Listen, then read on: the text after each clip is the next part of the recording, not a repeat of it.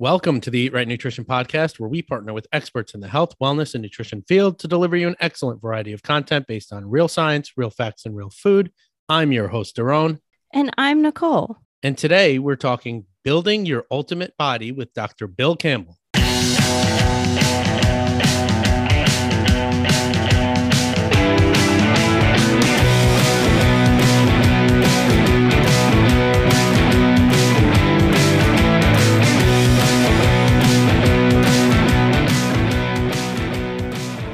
Ladies and gentlemen, welcome to the Eat Right Nutrition Podcast. Today we're joined by Dr. Bill Campbell. We're going to talk about some of his research, some of his work, and this incredible, jam packed with information guidebook that he recently published. And let's get into it. We've got Bill Campbell here. Bill, how are we doing? I'm doing great. Just got out of um, a research team meeting with my research staff um, so we're talking about plans for next year, reflections on what we did this semester. So that was I always enjoyed that. It's one of the highlights of the week.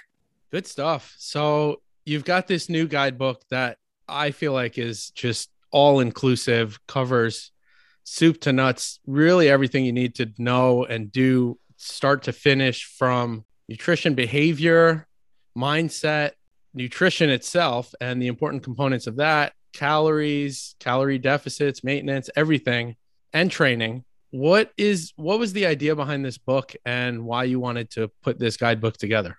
Well, first, I'm going to ask a favor that you could send me an email with all that, and I can use that as a testimonial. that was that was a, better than I would have done myself. Absolutely, absolutely. so yeah, the guidebook was I, I did this in, in co- um, collaboration with a publishing company called Clean Health Fitness Institute. And that's an Australian company. And my uh, my friend of mine, Layne Norton, has done some work for them. So he put me in contact with them.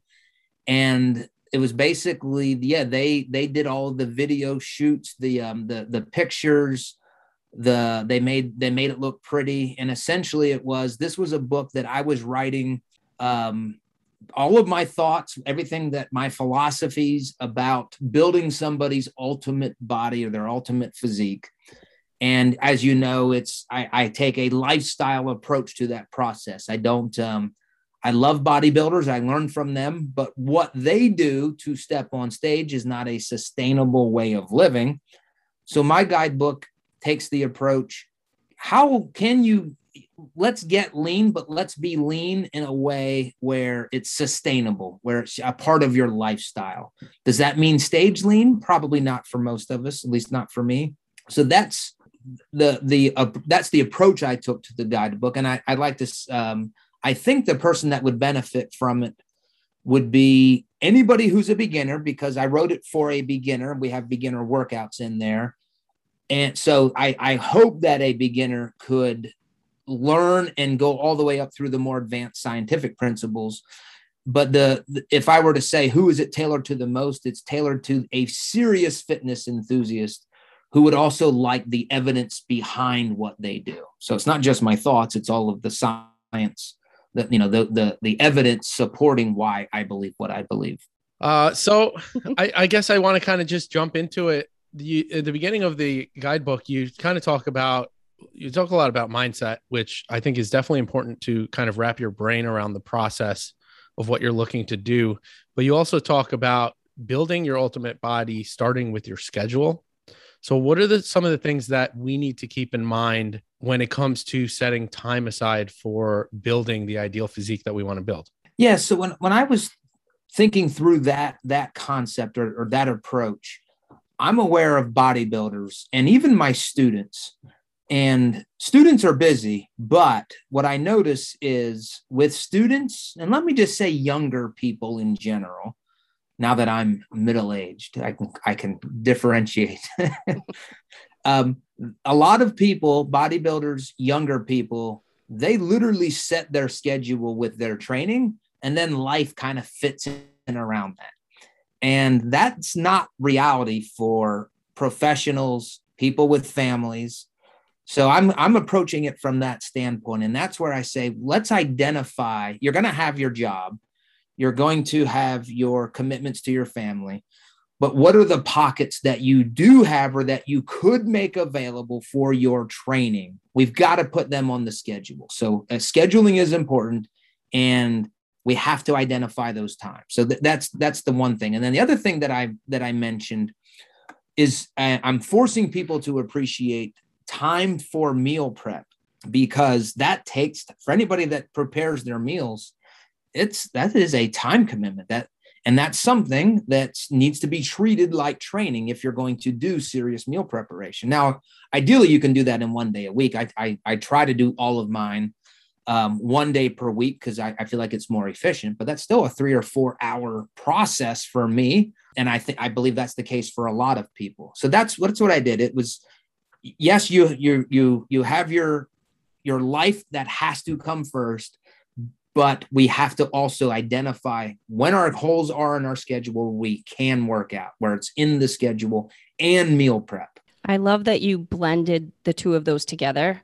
I have to be honest, I was a little surprised when I started reading through that that that was something that you included because I feel like a lot of professionals don't really talk about the time commitment that it takes for quote unquote normal people, um, moms. And we have clients that are more centered around that type of um, demanding schedule. They have kids and jobs and other commitments and second jobs sometimes.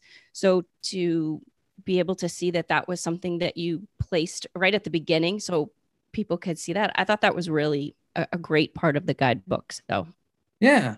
And one other thing that I didn't elaborate on in the book, but it's something that I'm doing now is I have my four workouts, resistance training workouts per week scheduled. But my in my mind, I just say I have to get these four done by the end of the week. So Monday's the first day, Sunday's the last day. Ideally, I do Monday, Tuesday, Thursday, Friday. But if that doesn't work out for whatever reason, I can still go ahead and do it on Saturday. I can make up one Saturday or even Sunday if I had to. I didn't touch on that approach in the book, but I do for my own life. I love that. It takes a little bit of the pressure off of um, well, it's Friday and I have to do this. Well, maybe I don't. Maybe I have a, a, a child that that needs me to take him to the doctor. So hey, I hopefully I can get my hour of my resistance training workout in Saturday. So there's yet an even another approach that's still structured. It's it's still planned, but there is a, a lot of flexibility with that. So I like that. How many workouts per week out of seven days as a kind of like a backup plan? Yeah, I love that because people tend to feel really guilty if they don't hit quote unquote that Friday workout. So having that flexible mindset is important too. So yeah. Yeah, it's kind of it's flexible training scheduling, really. Exactly. It's, it's, yeah. Yep. On the on and the flip side, on the flip side, you know, sometimes people are like, they don't set those, okay, well, these are the four days a week that I'm going to train. And then, you know, they fall off and it's, oh, well, I'm going to get back on next week because I missed a day in the middle of the week. So now it's like, all right, well, I have to, no matter what, by the end of this week, Sunday through Saturday, I need to get these four workouts in. Yep. Now, obviously, that doesn't work out so well when you have seven days that you're planning. so I always advise don't don't at least take one day off. yeah, so you have some r- wiggle room. Yes, yeah, and I'm just big in recovery and mm-hmm. just disengaging. But the, yeah, that's uh, sometimes bodybuilders struggle with that. you know, it's it's interesting. I because you mentioned the difference between I guess the mindset of a bodybuilder versus and and I've seen this in myself because I came up as a competitive bodybuilder and it was my workouts, my nutrition, and then everything else came second to that yep. versus your everyday gym goer that is like well i have my life and now how do i fit fitness and nutrition into my current life instead of the opposite?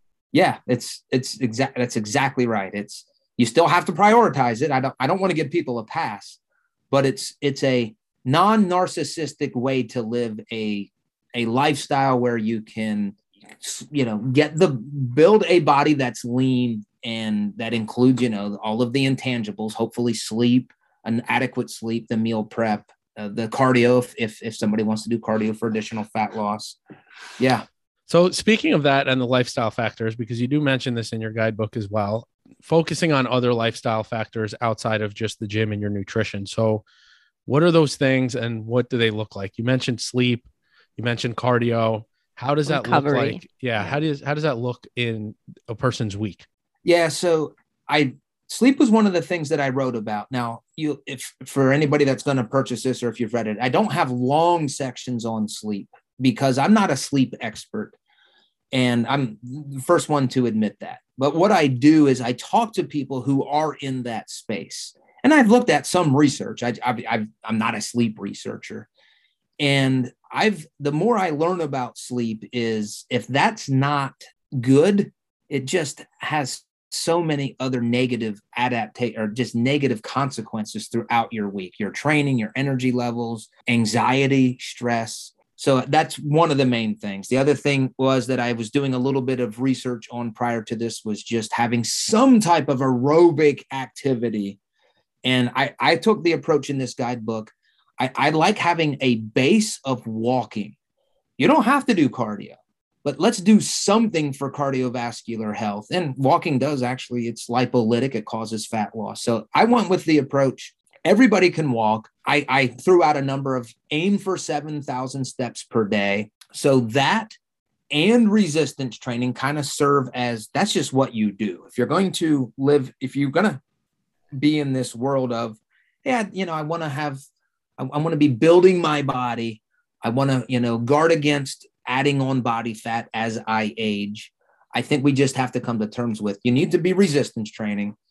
And I think it's also beneficial for walking for, again, for cardiovascular health. Now, I also did talk about aerobic exercise, and I didn't go heavy into that in the guidebook. I think if I ever do a volume two, I would, but it's additional. I'm going to call it additional cardio because I'm going to count walking as cardio. It's very powerful in terms of fat loss. It's, I mean, it's as good as any supplement that you're going to do. Um, and I, I did a lot of research even since the I published the guidebook, and the research was not done in bodybuilders. So I'm going to say I'm going to re- reserve. I'm not going to say that this applies to bodybuilders, but a lot of people have this belief that well, if I do cardio, I'm going to lose all this muscle. And that's simply not the case. The research does not support that. I will challenge people. Find me a study where resistance trained people added cardio and they lost muscle mass. I, I don't think you're going to, you might find one or two, but the majority of the studies in that space, they just don't support that. Now, is it possible if you have a bodybuilder who's been training for 10 or 15 years, they have a lot more muscle. If they start doing cardio, would they lose muscle? Yeah, that's possible. We don't have evidence though. And we'd also have to say that they're going to be much different than everybody else.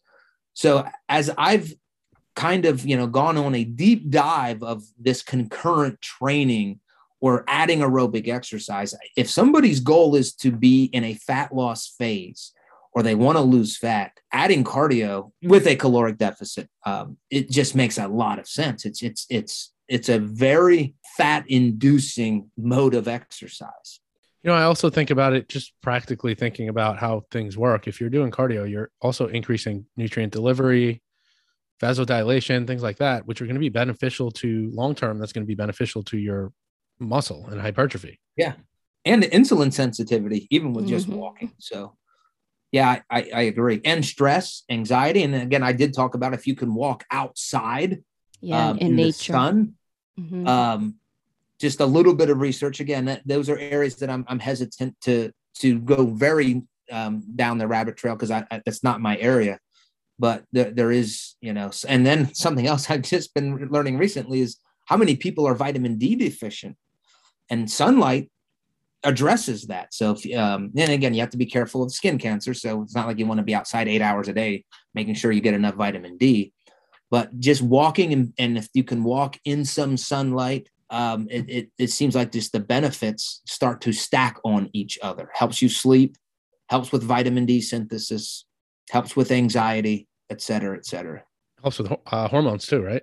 Um, I mean, definitely with insulin sensitivity for sure. Um, yeah, I, I would think it does, but I, I can't elaborate on anything in particular. So, from a nutrition standpoint, you kind of you talk about, and I think this is a super important thing to talk about in differentiating nutrients, you talk about adaptive versus uh, fueling nutrients.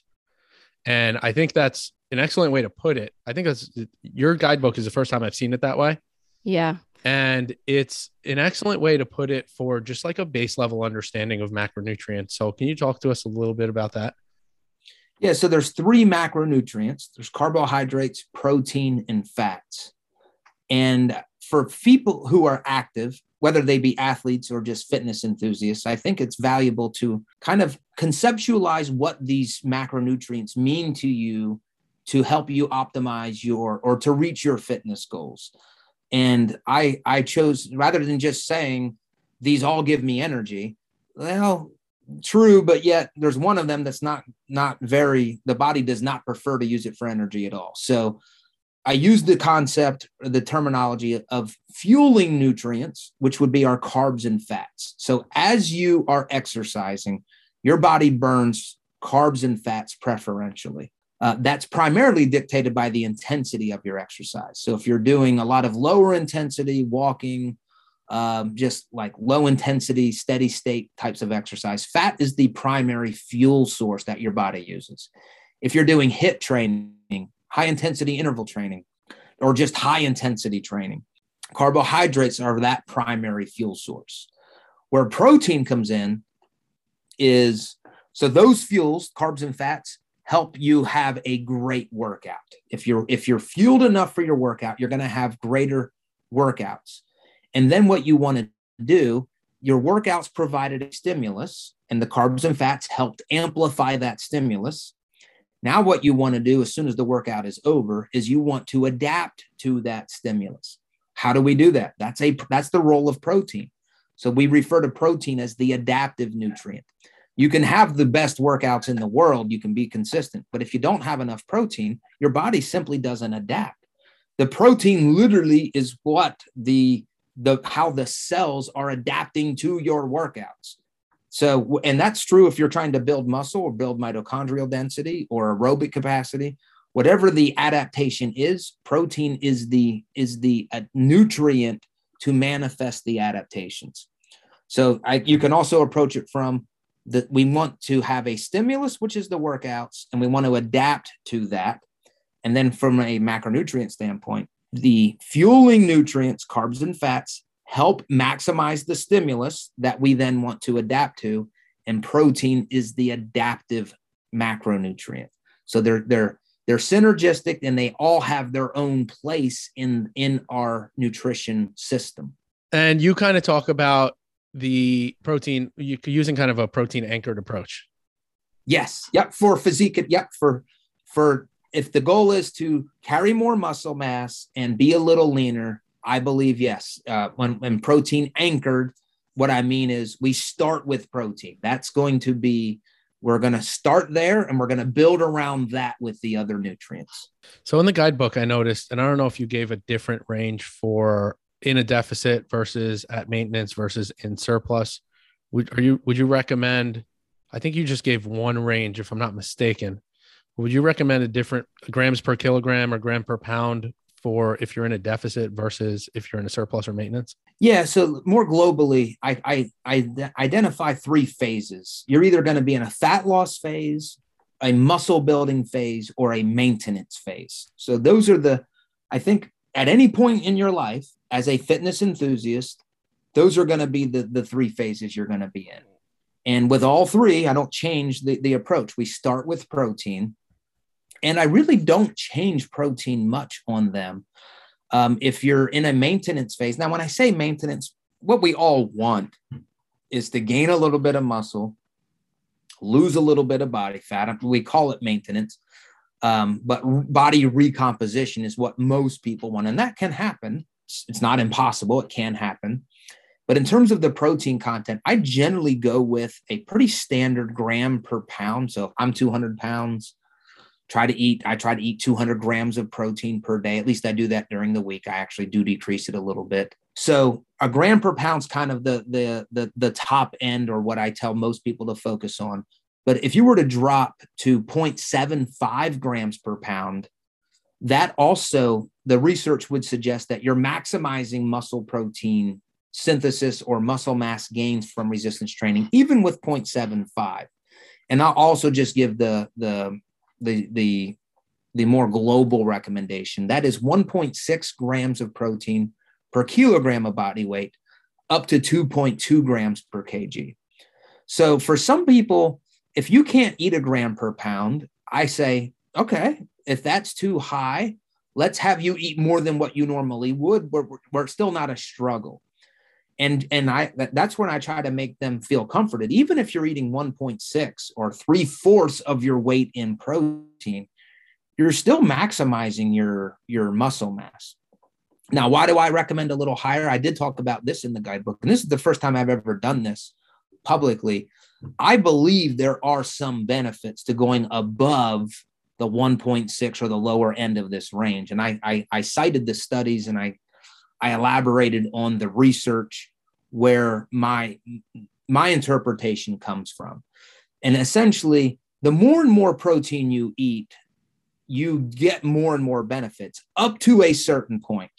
And once you pass that point or that threshold, if you keep eating more protein, the benefits keep becoming less and less and less. But it does appear that there are still additional benefits.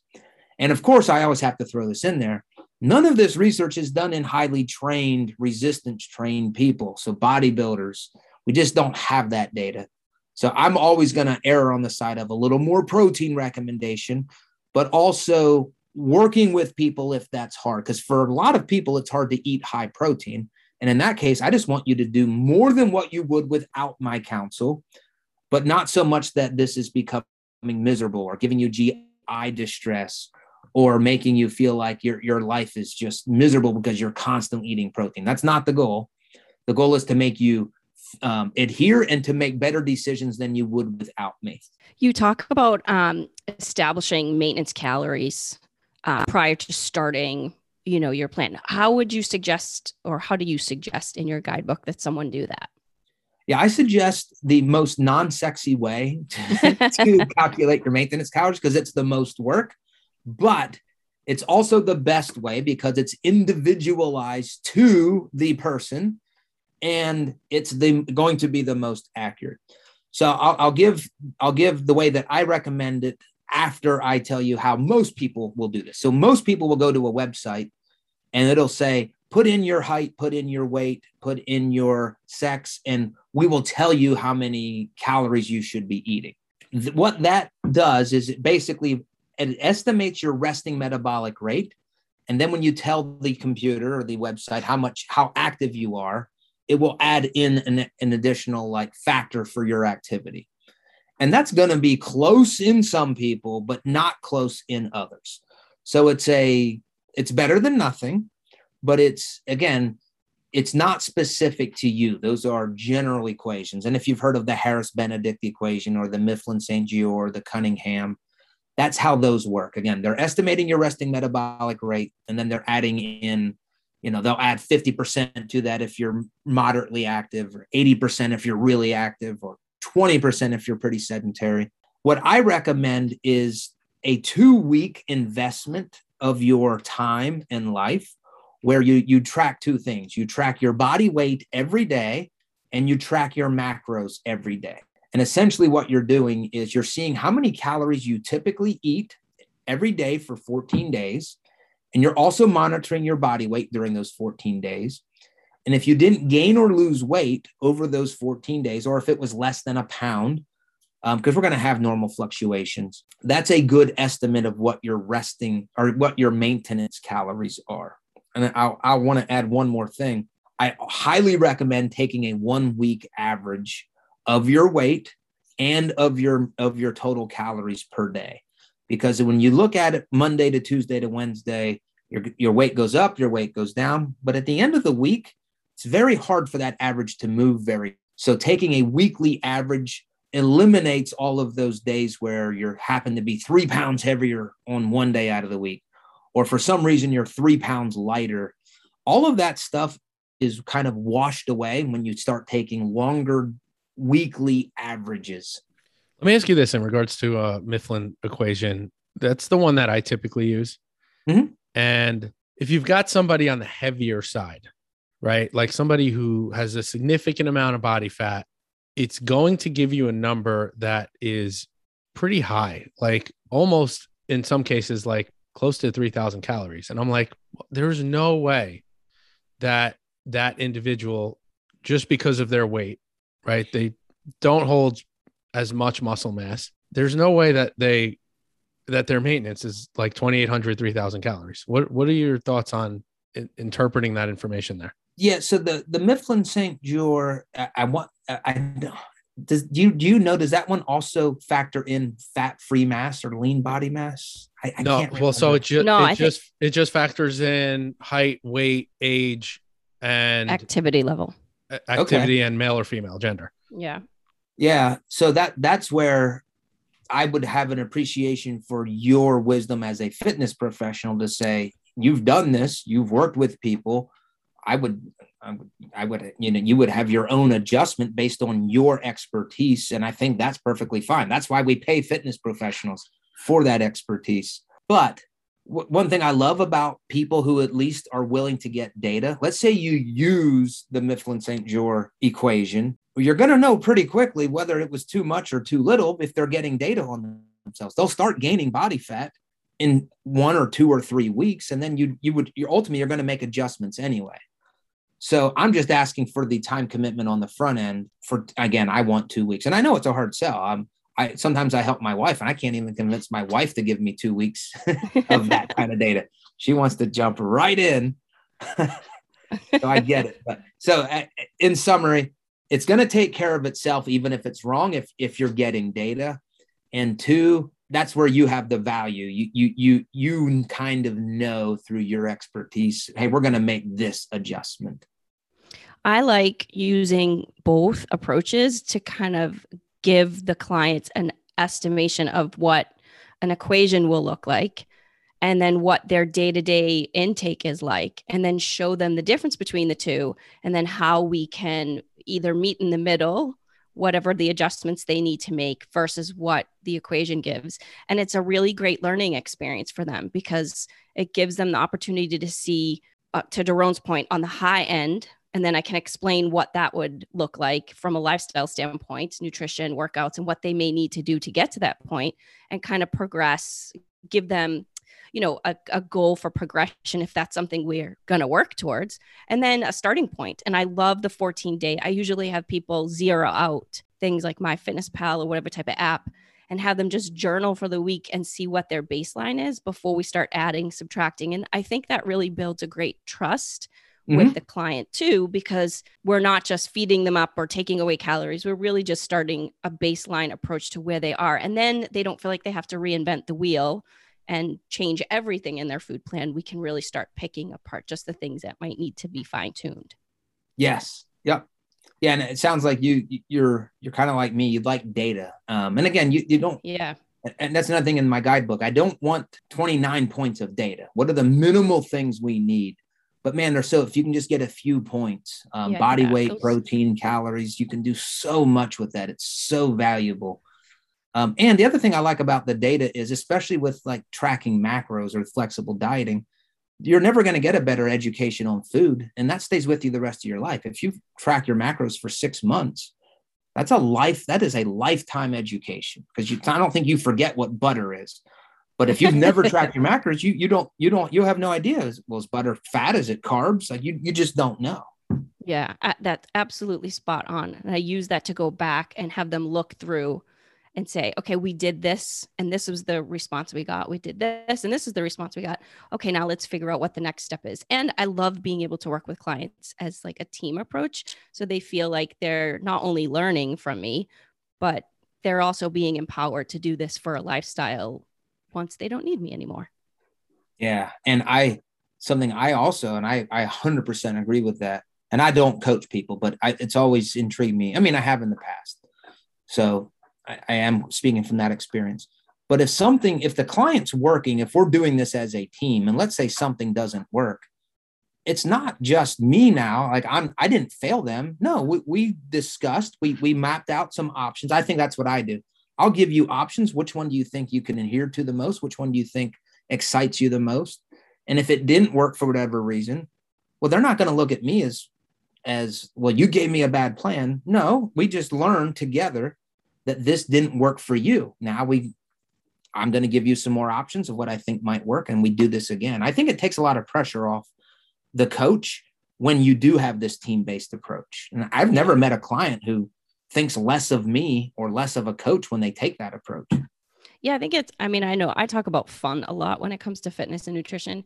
And I do find it to be a lot more fun to have a team approach and feel like we're in this together and it's supportive versus me just telling people what to do. Cause I also don't like to do that anyway. I like to have an open dialogue. I feel like that's a great way to allow them to experience, you know, it in a good way. Yes. You know, The other piece that I'll mention is data, regardless of what the data tells you, whether it's what the person, the user of that data or the client wants or not, it's still useful data, right? So if you're up a few pounds, it still gives us a lesson as to, okay, well, where do we need to go from here based on the current data that we have? So regardless of which direction that data is going in, it's still data and it's useful. Yep. So I wanted to ask you a question, and this was a question that I, I, kind of had on my mind uh, from a previous conversation with another coach that had a different strategy than me on the uh, the client that comes in. Right. So you have a client kind of mid level, average body fat level, and they come in and they've got two goals. They want to increase muscle and they want to decrease body fat. Which do you think, in your opinion, would be the one to tackle first? Do we want to increase muscle first, or we do, do we want to decrease body fat initially? Well, one, I would still advocate for the a, a two week maintenance period, so that way I know what I'm what I'm working on. That way I can make an informed decision on muscle gain or fat loss. I'm going to have an appreciation for the business of coaching and gravitate towards fat loss initially because uh, again I, most of most of the people that that that I've worked with that tends to be they want even if they tell me hey I'd, i want to get bigger muscles. Well we know if you lose body fat guess what it looks like you've done even if you haven't done it. You look like you have bigger muscles. If you want to if you want to look like you've gained 10 pounds lose fat lose body fat. So that that's where i would hedge. Um, under that you know those are my only two choices fine tune what I believe are maintenance calories. And if they want to gain muscle and lose fat, I'm going to do with the fat loss first, with the knowledge that you're going to, it's going to give the appearance of bigger muscles, even if you didn't gain any actual muscle mass. Yeah. And motivation, I think, is a big piece to that too, out the gate. You know, if they feel like they're seeing great change, then being able to go back to maintenance or surplus for or build is an easier stepping stone because they've seen success right out the gate. So where did diet breaks and refeeds fall into the program? So I I like I like them being a part of just the lifestyle plan. So mm-hmm. in my life, if I'm dieting, I diet Monday through Friday and I increase my calories and I call that a diet refeed on the weekends. That's how I naturally eat. My family likes to get pizza on Sundays. Sometimes we go out to eat Saturdays. So it fits my lifestyle. And it just so happens it also follows the research. Everybody research when there's research done in this area, everybody eats more calories on the weekends. So why not structure your lifestyle diet in a way that mimics what you would normally do? So there's my first answer to that. So where does it fit in? It's part of the normal plan when in a fat loss phase. We just will increase the calories on the weekend gives you a break. And I think we talked last time, I did research in a diet refeed, and the results were actually significantly better in terms of maintaining your your your uh, muscle mass levels in a diet. So we have some evidence that it is actually superior. In terms of a diet break, what the, the way that I approach that with clients is we agree at the outset, hey, if you are starting to have a plateau let's have it as our primary option to stop dieting at that point. But now we have to decide together, kind of like kind of like Nicole's uh, team approach. Do you want to? Is it after two weeks? Is it after three weeks? At, at what point in your plateau will we want to take a break from dieting because it could be that your body has adjusted enough that it's just we're going to have to fight harder and harder and harder to get less and less of a body fat outcome. And we don't want to do that. We don't want to keep fighting the body. So that's what I do. I, I we have it so it's planned ahead of time, so they don't feel like I'm grasping at straws. It's like, nope. Remember when we started this? You know, we were going to do this. You know, 12 week um, reduced calorie diet, and when We had two consecutive weeks of not losing any body weight or body fat. We're going to do this for one week or two weeks, whatever it is. So that that is my general approach. Those would be the the options that I put on the table to my clients if I had clients and let them, you know, give me feedback. Again, to me, it's all about what can they do? What can they follow? So I provide options. They tell me what they can follow the easiest, and then we both win. So switching gears a little bit here, I want to talk a little bit about the training side of things that you uh, also published in this guidebook. Yeah. The uh, frequency you kind of already mentioned. I I believe like four days a week of training. Well, I, I, even that um, is is schedule dependent. Uh, if somebody tells me I'm going to lift twice a week or six days per week, I'll we'll make that work. Um, I think ideally, yes, somewhere between three to four works for most people. If I'm doing three days per week, I would gravitate towards a whole body all three days or a two week cycle where it's two two days of upper body, one day of lower body, then the next week reverse that two days of lower body, one day of upper body. Um, when I do four days, and again, I guess let me step back. This this whole approach is based on a body part philosophy or a body part perspective. If you're trying to build your body, you you, you I believe you do that through. Well, do I want bigger shoulders? Do I want uh, bigger quads? So I think it makes sense to have a body part um, perspective on your training program. If I were a power lifter, that, that makes that makes no sense. I would have it on movements or exercises, squat, bench press, deadlift. If I'm an athlete, again, I would be focusing on movement patterns of you know that mimic the sport.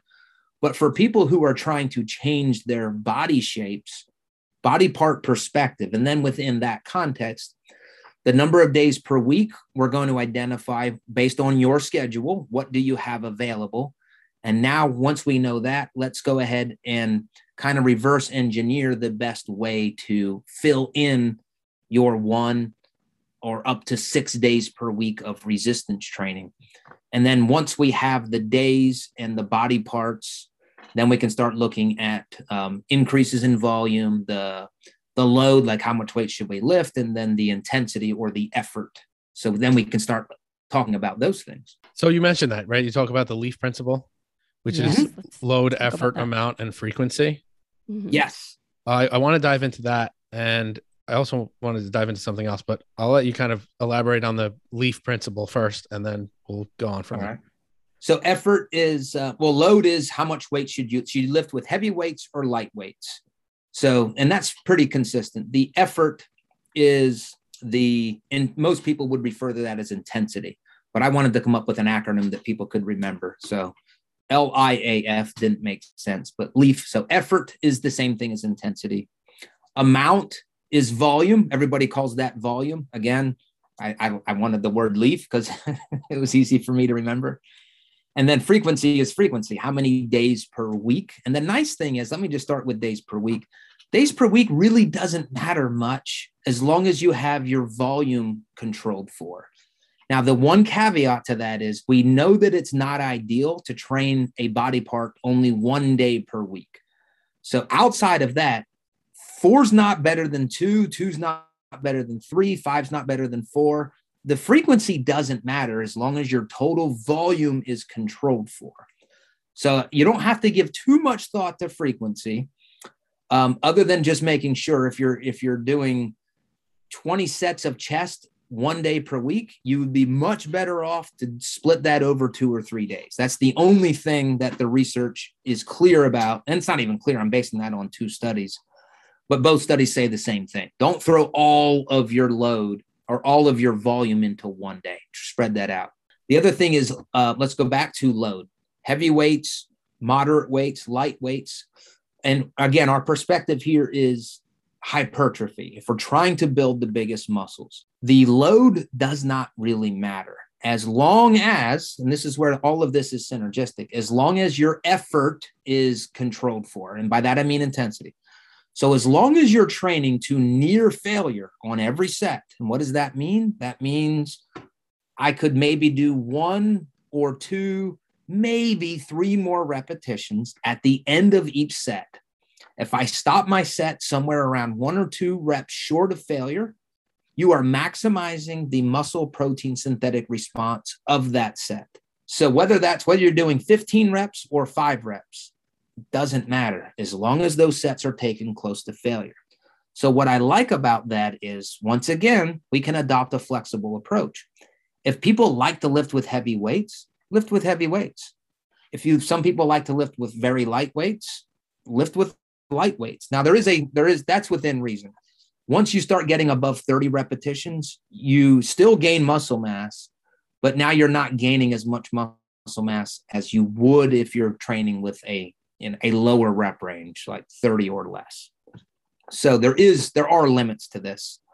Now, it just so happens that eight to 12 reps or six to 12 reps, I think makes sense to put your programming in that rep range most of the time.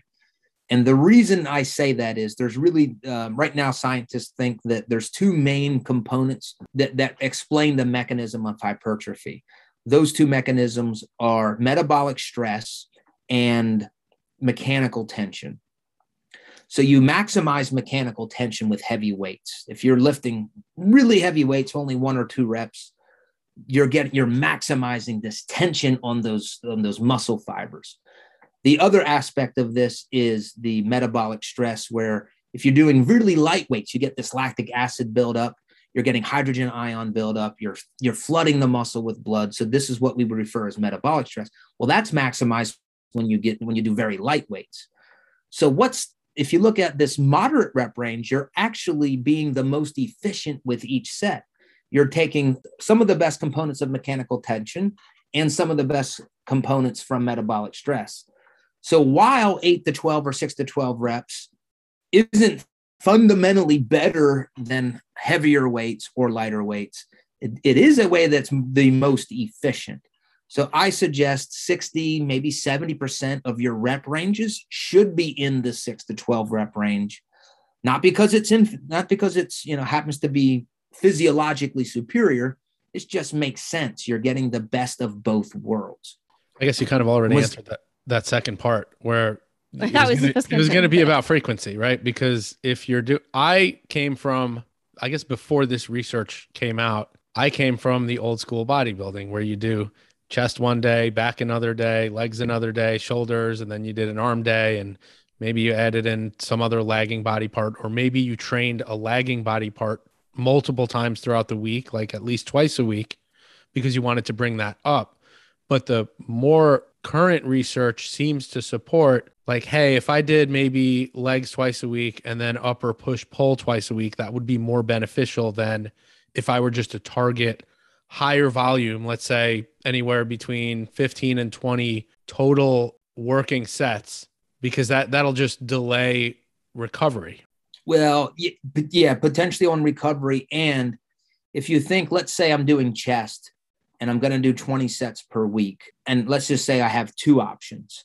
I'm either going to do well let's act let, let's let's let's say it's 15 sets per week and i'm going to have three options i'm going to do all 15 sets on one day or I'm going to do eight and seven over two days, or I'm going to do five, five, and five over three days. If you only do one day per week on chest, all 15 sets, you're going to get a given increase in muscle protein synthesis. And let's, we're going to assume that this increase in muscle protein synthesis does lead to increases in muscle mass. And typically it does.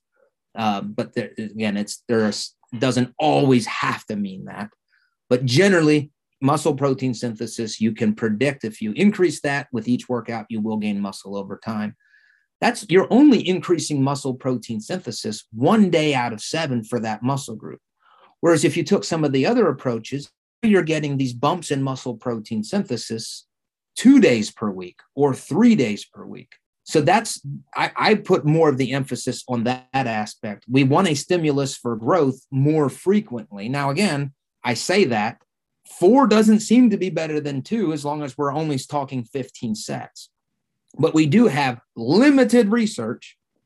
I'm thinking of one, possibly two studies that have shown one day per week does not maximize muscle mass when all like the, you know what we would call the bro split where it's all in one workout let's just talk about it. Let's just talk about muscle protein synthesis as units. If 15 sets increase muscle protein synthesis 100 units, and doing five sets per week or five sets per workout three times, let's say each of them increased it by 30 units each time. Well, now that's 90 units. I'd be better off doing 100. But, but I think the reality is once you get past a certain number of sets within a workout, you don't keep increasing the muscle protein synthetic response. So there's a it's it's another law of diminishing returns. Get in there, hit that body part, whether it's chest, biceps, whatever. But at some point, doing more and more sets isn't continually giving you a greater and greater increase in muscle protein synthesis. So that's why I think, yes, get maximize it. And we do know that taking each set to near failure does that. Um, and some some researchers would say four sets is about the the threshold um, per body part. Some would say more than that. So that's those are my thoughts in the literature that I'm relying on to say let's not do the bro split that we all, all used to do. Let's spread it out, but we can feel pretty good about spreading it out based on your schedule because I think pretty much anything from two to six as long as we're always doing 15 sets per week, and again on a weekly basis, we should expect the same amount of muscle hypertrophy over time. I was gonna jump into the rapid fat loss um, study. Oh, Do you want to yeah. go there? Can we can we talk a little bit about your recent findings that you published? Yes, yeah. I found this really yeah. interesting. Yeah, and we we just finished that study, I think last spring, and we didn't publish it yet, but we had presented that data at um, at a conference. And my general philosophy, and I talk about this in the guidebook, is I have three principles for fat loss. One, the very first principle is don't lose weight fast, like don't go on a crash diet. I'm not in favor of that. So what I wanted to do was I wanted to design a study that challenged that approach. Well, is that really? And again, I I know there's other research that says don't do this, but what we did to challenge my thought on this was we said let's do a let's let's do something that I don't think is the best decision for fat loss, but let's throw in everything that we know of that will help protect muscle mass during this uh, during this you know let's call it an aggressive caloric deficit so that's the problem with aggressive or severe deficits. Yes you lose fat but you, you just cause your body to respond by losing muscle mass slowing down metabolism. So we basically did three things in our rapid fat loss study. We said we're going to have high protein which we are uh, that's also one of my principles always have high protein when dieting. So we told our subjects eat eat a one gram of protein per pound of body weight as you reduce your calories by just under 40%. And typically, my research is a 25% caloric um, restriction. The other thing that we did was we said, of course, we're going to have our subjects resistance train. And these were resistance trained subjects. So they were already doing that. So when you're in a caloric deficit, we want to maximize fat loss, we want to maintain muscle mass. The way that we maintain muscle mass is to keep throwing the body um, these anabolic stimuli. So, what, what is anabolic to the body? Well, the two things I just mentioned protein is anabolic, protein builds muscle, protein increases muscle protein synthesis. Resistance training is anabolic. So, that mode of exercise plus high protein are the two things we know can help prevent the loss of muscle mass, possibly even in a pretty aggressive caloric deficit. The third thing that we did was we said, we're only doing this for two weeks. I, I firmly believe a 12 week or three month um, aggressive caloric deficit, it doesn't matter what you do. If the if the length of the diet is too long, you're going to lose muscle mass. Now that doesn't mean it's gone forever. You get it back relatively quickly in a few weeks after the diet. So I don't want to I don't want to, you know, throw out false alarms, but that's still time that you didn't gain any new muscle. So anytime you lose it, you've taken the time to lose it, then you've taken the time to get it back. And that's just simply time that you're not building new muscle. So I don't want to minimize it either. I fully expected this two week study of reducing calories by just under 40% to cause pretty significant fat loss, but also a pretty big drop in fat free mass or muscle mass. And what we found was I'm going to give two versions of our of the research or two versions of the story. The first version was our subjects lost about three pounds over the two week period, uh, one per, a little over one uh, one percent body fat, and the initial outlook was they lost two thirds of their weight, so about two pounds from fat, and one pound from fat free mass or muscle stores, and that's not great. Could have been worse with that aggressive of a diet. But typically, the threshold is what, what I educate my students is when, when somebody loses weight, you basically have a 75, you want 75% of the weight to come from fat and 25% from lean body mass stores. That's your, if you're better than, if, if you're losing more fat than 75%, that's good. If you're losing a little less than that and, and a little more lean body mass, that's not good. So that's kind of like our measuring stick. So we kind of were a little bit below what we would have liked for these people, for our subjects. But then we did something else. We also measured total body water. And when we factored that, what we realized is that they lost what we said was a pound of lean body mass was not really a pound of lean body mass. Almost all of that was water weight. So the reality is what we now are going to call dry fat free mass because we're accounting for the water, our subjects lost almost no fat, dry fat free mass. They essentially maintained nearly all of their muscle mass. And in fact, two weeks after the study, after this aggressive part was over, they had actually gained a little bit of dry fat free mass compared to baseline. So there was absolutely, after a month, there was no harm done in terms of fat free mass, muscle mass, we'll just call it muscle mass. There was actually a slight increase over the month, and they main and they kept the body fat off the entire time. So our results challenged my thinking. I'm I'm I'm I'm still not still not going to go out and tell people, yeah, cut your calories by 40%. But if you do, make sure you have high protein, make sure resistance train. And I'm going to now say, if you do this under a very short window, the damage may not be that. It, it I, our data would suggest, and again, these were resistance trained people. I, I, would suggest now that I'm not as negative or am worried about the losses of muscle mass that I was prior to our study. So, what if this study were to be a longer duration? Do you think there would be a greater effect on loss of muscle mass?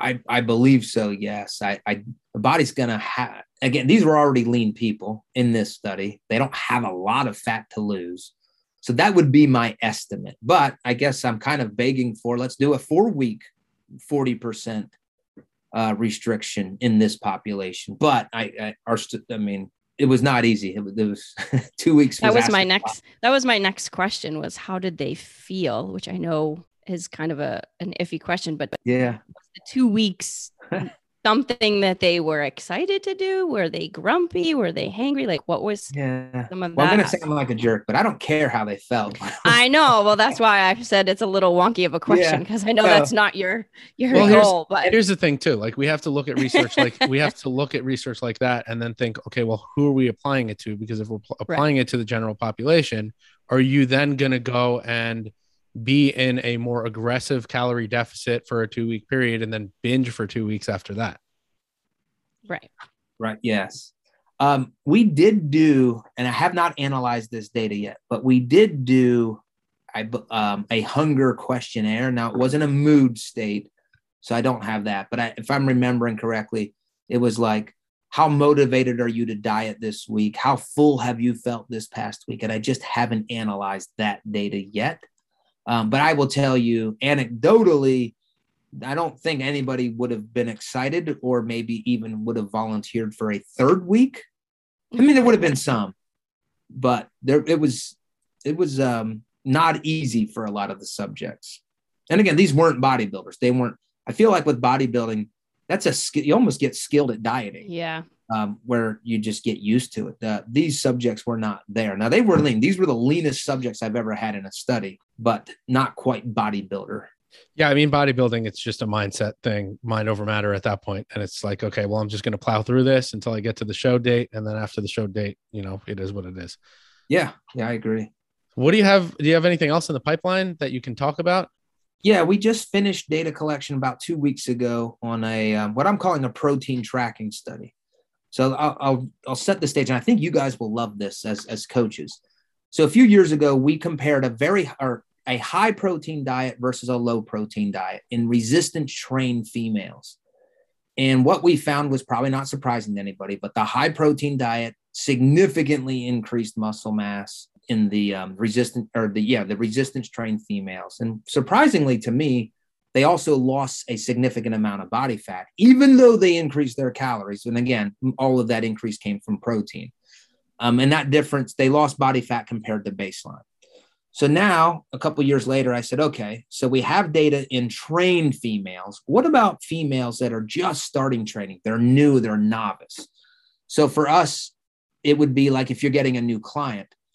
And what we did was we had three groups. We had a control group in this study who were they were told, don't change anything about your diet. Just show up to my lab and we're going to watch you lift weights. This was a three day per week study of lifting. And you're just going to do resistance training for three weeks. The other, and by the way, we don't, we have not analyzed, I have no idea what the outcome is yet. The other two groups were our high protein groups. The high protein group, we had a tracking group. So we trained these girls how to track track their macros. And we also gave them a protein goal. We said during the eight weeks, you're going to work out in my lab three days per week, doing the same workout as the control group. But you're also going to have to track your macros and get one gram of protein per pound of body weight, which you know, if you're working with novice people, that's a very big ask. That's a ton of protein for that population. But we worked with them. We gave them all kinds of uh, protein. And I want to thank Dymatize. I want to thank Legion Athletics. I want to take, thank Muscle Feast and Isopure. All of those companies um, donated protein to the study that, and the, the subjects, we got enough protein they could take home. So we had one group track and then we had this what I'm what I'm choosing to call our intuitive protein group, where we said we want you to double the amount of protein you normally eat, but we don't want you to track anything. Because if I think about having a new female client, one, she's going to start resistance training. So that's a huge new behavior to adopt. Where I might also ask, okay, also let's have you eat more protein. Well, now that's two things that might not be easy. And then if I say, hey, also start tracking this, do I really want to have a new client track, start a new exercise program, and increase protein? Well, I don't know. Well, we're going to find out. So, this third group, we said, we just want you to increase your protein. If you normally have two eggs for breakfast, eat four. If you normally have a chicken salad, double the chicken in the salad. So, we basically said we help them identify their naturally high protein meals. And we said, you're going to double the protein in these meals. So, they didn't track anything, which I think would be a great approach for a new client. Don't track anything yet. We'll bring that skill set in later if we need to. So that's what we're looking at. Um, so, in in summary, we're asking two questions. If you're a new trainer, does it does it matter to increase your protein? We know it matters if you're resistance trained, but what about for new people? Maybe for somebody new, just the act of lifting weights has has this benefit above and beyond what protein would do. And even let's just assume that yes, protein is important or protein does build more muscle mass or even cause more fat loss. Do you have to track it? Do you have to have this high goal or can you just kind of intuitively increase it? Again, we also gave them protein supplements. So I'm excited about that because I think it will have a big impact on those of us that work with new clients that are, are coaches in that space. I think I have a, one of every client that you just described in all three in my current caseload. So this will be epic to yes. compare, compare to. Yeah. Yeah. And if if I mean I'm I'm a protein guy, I like protein. I but if I don't need to tell a client to eat protein, I, that's great news because again, I, I don't have many I don't perceive or many of my former clients, they're not begging for protein. Like that's that's a yeah. that's a challenge. They yeah. have, I have to work at it. If I don't have protein supplements and protein bars, I really struggle. It's, I don't to get a gram per pound. Yeah, and I like the the the third client in terms of the habit stacking because that's pretty much what we do in coaching is start one thing at a time and then start layering. So it'd be Yeah. really interesting to see each of the three subjects. That's pretty amazing. Yes. Yeah. Yeah. I figured you guys would appreciate it. It's always great stuff out of your lab. So Yes. Thank you. it is. And it it helps drive It helps our- us. It helps the coaching Yeah. profession a lot tremendously. So I I mean I think that's all we have for you. Where do we find your just for our audience your guidebook? So yeah, thank you for asking. If you go to my Instagram page, it's Bill Campbell PhD. It's the link in my bio. And that'll take you right to the sales page. Awesome. We really Awesome. appreciate you coming on once again. And if you enjoyed this episode, click subscribe, give us five stars, share this with a friend, write a review, and you'll hear us next week.